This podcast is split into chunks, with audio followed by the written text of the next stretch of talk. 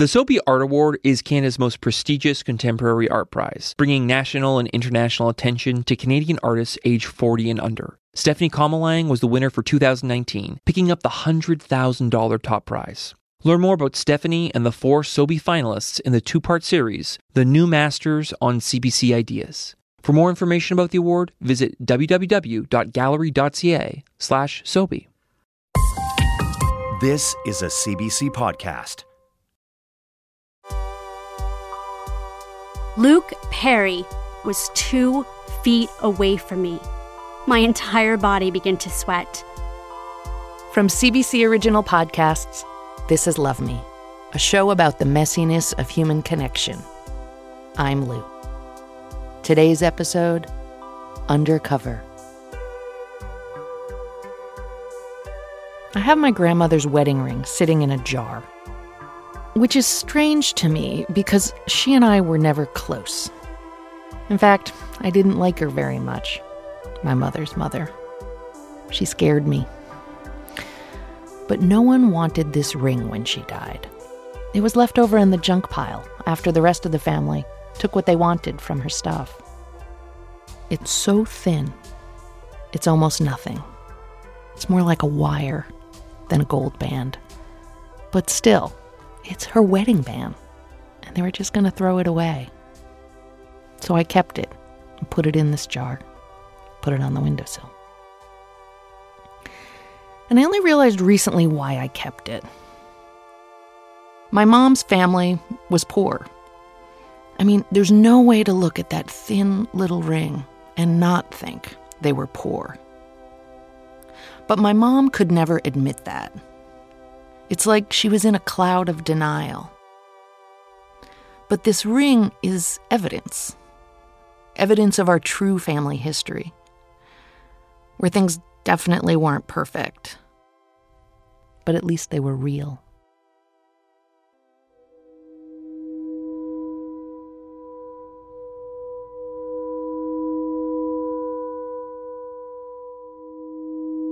I can remember our first bed together being this kind of really lumpy, hard futon that I think you'd had for many years.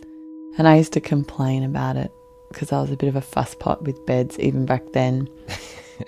and I remember you going to great lengths and putting the futon on the top of the roof where it was it's the most sun and you climbing up a ladder with this huge futon rolled up on your back.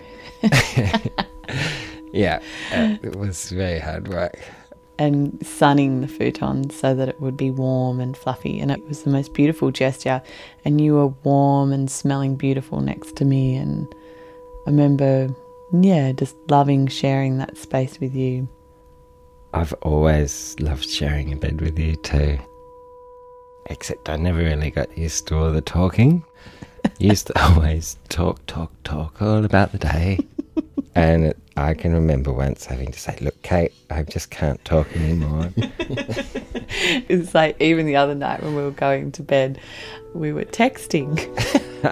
like I was in my bedroom texting you, and then you're in your bedroom texting me. There's always one other little thing to talk about.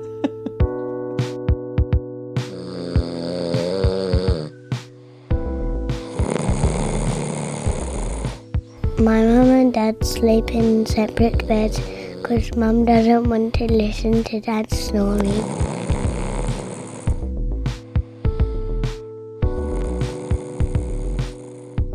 I think we slowly drifted into separate rooms after we had our first child. Yeah. I kind of became this really light sleeper and was always on the alert through the night. And after nights of being up with your snoring, I'd just be irritable and cranky with you all the time. And in the end, you moved into the office and you've been sleeping there ever since. How do you feel about talking about this and recording it? This is a real sensitive subject for me. I don't talk about us not sleeping in the same bed to either my friends or other people because I feel that they judge me as if we weren't in love or we weren't having a good relationship. Yeah. As a child, I always thought it was weird when you hear kids at school talking about their mum and dad who don't sleep in the same bed. And I've always thought it would be weird. I'd never do that, I'd say. I'd have to sleep in the same bed as my partner. I don't know. I just thought it was a real, a, a, a real place of, um, well, love. I wonder if our kids think it's weird that we don't sleep together. If Dad didn't have his own room and he slept with Mum, me and Luca could have our own rooms. I don't like sharing my room with my brother Otto because um, he always rustles around in his bed like this and it keeps me up. So when Otto's like rolling around from side to side, he rustles in bed. Mm-hmm. Yes, and I'm just trying to rest my body up and then he rustles or like Sometimes when I'm really tired, my sister's not and she wants to stay up and I want to f- go to sleep, which is quite annoying. She's not so confident in the dark. She's a bit scared. I'm scared of the dark because I have my favorite toy and his name's Ted. And I feel like bad guys are real even though they're not real. And they're gonna steal my favorite toy, Ted. And I feel like they're hiding on the side and under the bed. What do you do when you're scared of the dark?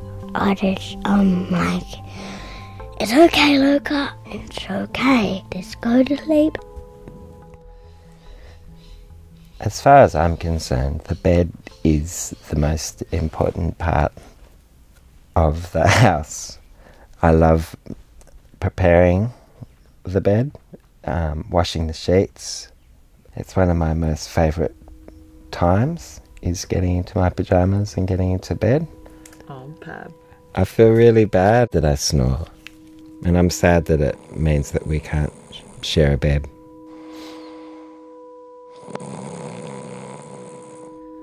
So what are we going to do? Because we don't have enough rooms for us all to have our own room. So who do you think deserves having their own room or who should have their own room the most?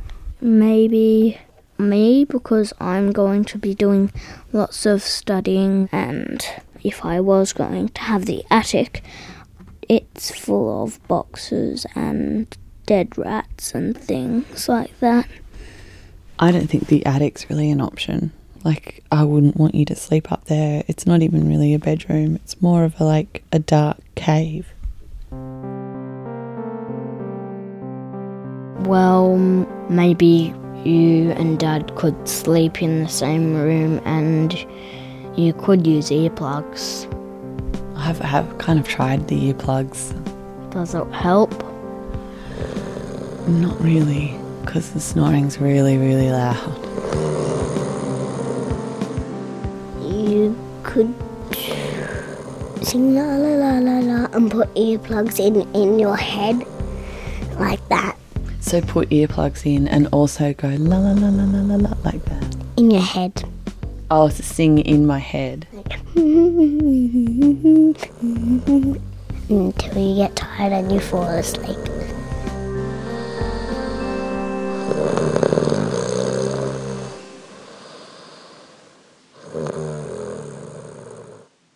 The funny thing is that you snore too, but I don't mind.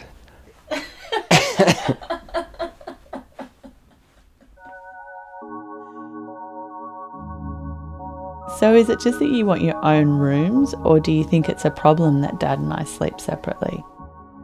No, it's not really a problem because if both of us have a bad dream on one night, Luca could go into your bed and I could go into Dad's bed, just so it doesn't get too crowded in one bed. It's not a problem because in the morning my dad comes into my mum's room. Why does he come into my room in the morning? Because he just wants to have a little cuddle.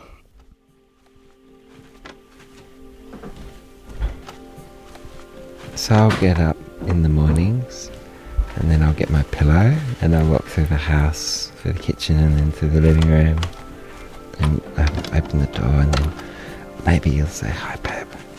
or whatever, and then I'll crawl into bed with you. And it's always nice just to feel your body warmth and snuggle in for a bit.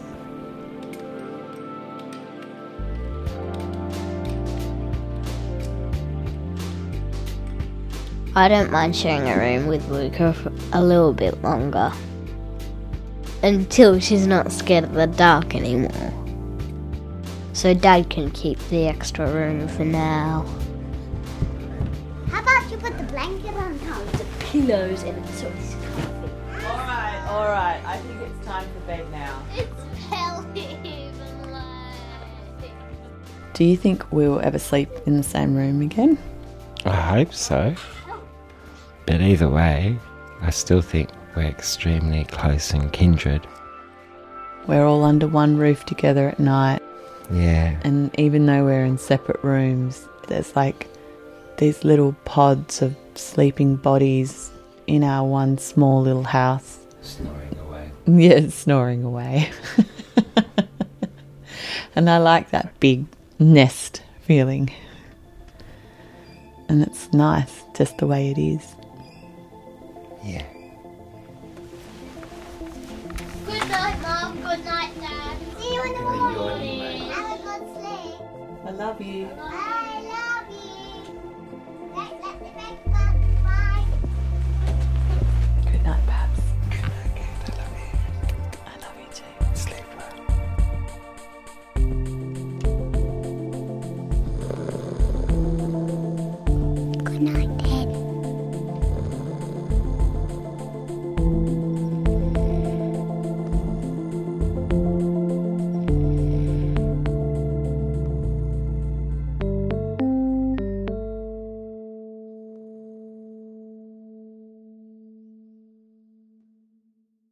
It was the early 90s.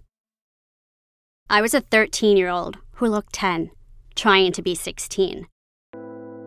I tried to disguise myself in Carmex lip balm, blue eyeliner, and eyeshadow, like a child hiding behind their hands, thinking they can't be seen. As a young girl, I had a large hemangioma over my right eye, a dense collection of blood vessels that formed a puffy, strawberry colored golf ball that sealed my eye shut. I had to wear a patch over my good left eye so that my right one would be forced to stretch open. I also had a second golf ball hemangioma over my right rib cage, which affected my blood flow and made my right side grow faster than my left. It made me walk with a limp, so I had to wear a platform lift on one of my shoes. I was convinced my physical complications meant that I was a special, undercover angel being tested by God. I had learned in religion class that everything happened for a reason and that hardships were a test of faith. My hemangiomas were the stamp of the chosen few, like Joan of Arc or the Virgin Mary. I prided myself on being different.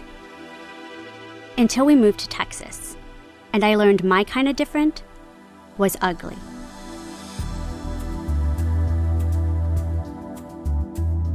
The girls in Texas were nothing like my classmates had been back home.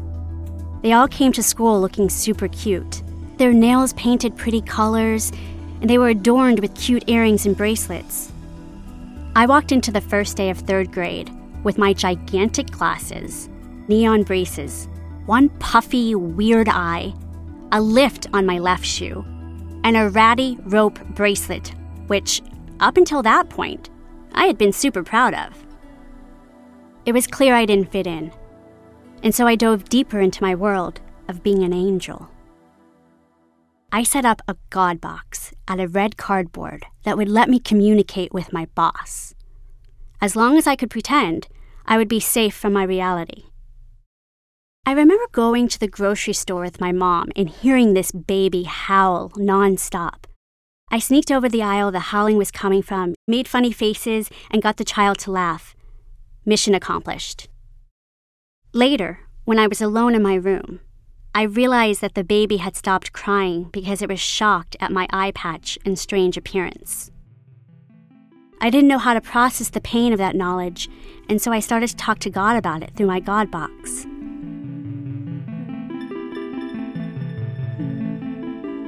In the seventh grade, when the girls in my class started kissing and holding hands with boys, I knew that wouldn't be for me, even if I wanted it. I wrote a little song I would sing to myself alone in my room. Maybe I could make your life worthwhile someday. As I got older, my escape from my reality took the form of the TV show Beverly Hills 90210.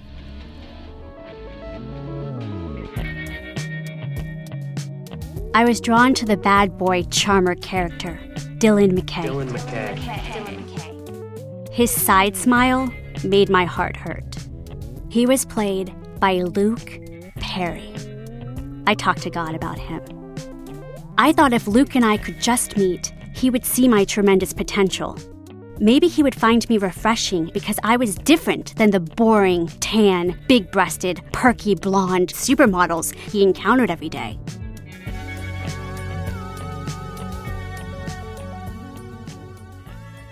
One day I found a copy of 17 lying on my sister's bed. I thought it might be able to teach me how to be confident and pretty like the girls in its photos. With the turn of a page, my life changed. There it was a chance to win a trip to meet the cast of 90210. I scribbled the instructions down on how to enter and snuck the magazine back into my sister's room.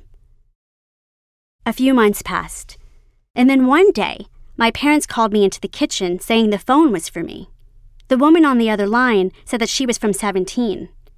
My face turned beet red, and I let out a blood curdling scream and dropped the phone to run circles in the living room. I sobbed and screamed as I ran, while my parents looked on alarmed. This was epic. I was one of the six girls who had won the Meet the Cast in 90210 contest. I thought God must know that Luke and I were meant to be together too. He was guiding me to him. Being an undercover angel was paying off. I stayed up that night dreaming about the future.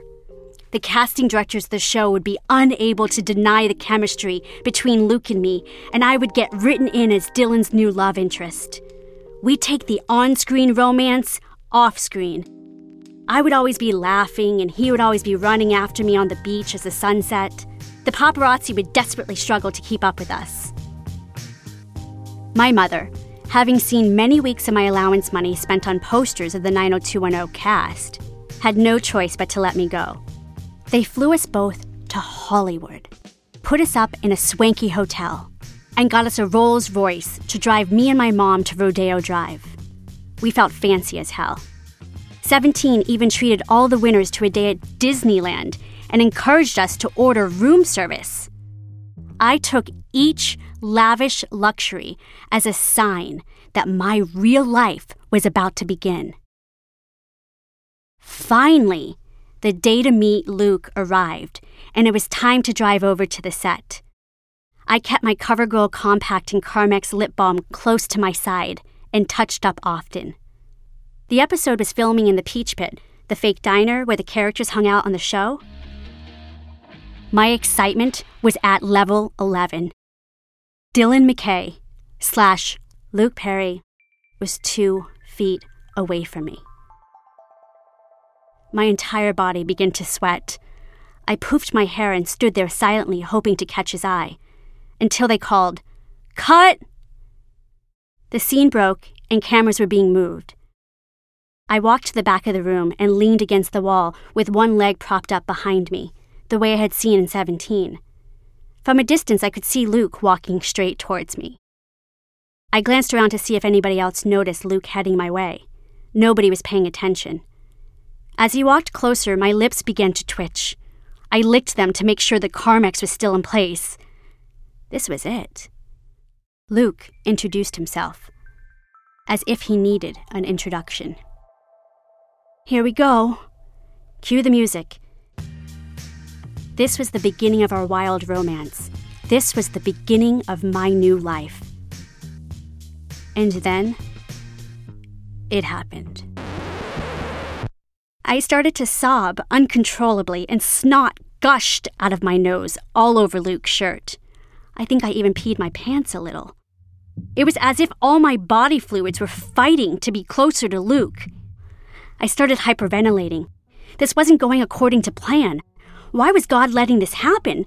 Didn't I already pay my dues? With the golf ball eye and the limp and the angel business? It seemed everyone on set was now looking at me. I was just staring at Luke with tears streaming down my face and snot pouring out of my nose. And then he leaned over and kissed my forehead. Luke Perry wrapped his arms around me. This was my first embrace by a man ever. And it was Luke Perry. I couldn't breathe. More snot and tears gushed out of me. Luke just held me and patted my hair. I couldn't stop beaming. Luke Perry kissed me. Me. He saw past the tears, snot, braces, larger than life glasses, and kissed me. And I wasn't perfect, but that was okay. No need to escape this time. No need to hide.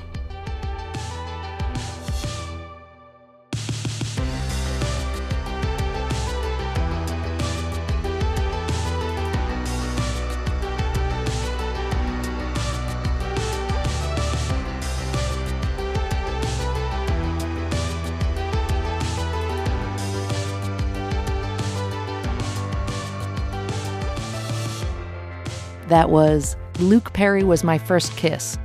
Sort of. Written by Renee Brown Chang. We tried getting in touch with Luke to get his side of the story, but I think he's too busy being a heartthrob. To see photos of today's episode, go to our website, cbc.ca slash love me. At the beginning of today's show, you heard The Sleepers, produced with Kate Montague. What else is there about Ted though? Because he's a pretty special guy. He's quite messy with his fur, and he's my favorite toy, and I really like him when he's cold. Kate is the director of Audiocraft, a community for radio makers and podcasters in Australia. The Sleepers also featured Pablo, Otto, and Luca. When he's cold, he doesn't smell bad, but when he's warm, he does smell bad because it's a bit smelly. You can see a photo of Ted at our website. Love Me is produced, edited, and mixed by Mira Burt Wintonick and Crystal Duhame in Montreal. Original theme music by Tim Kingsbury. Scoring music by Murray Lightburn. Subscribe to the podcast at cbc.ca slash loveme or through your favorite podcast app. If you like the show, please tell your friends about it. It would mean a lot to us. And why not write us a review on Apple Podcasts? I'm Lu Olkowski. Tune in next week for a brand new episode. I can tell you the whole story of how I met him. I'd love to hear that story. When Otto was a baby, my grandfather, um, he brought Ted from the shop, and it was for Otto when he was a baby, but he didn't really like toys, so he gave it to me. And there's really been no one else, has there? Like Ted's been around for how long now? I've had Ted about probably five years. When I hop into bed, I get Ted and I um I put him in my uh, under my armpit because it feels nice and it's quite nice. I love him because he's my favorite toy. Bye bye.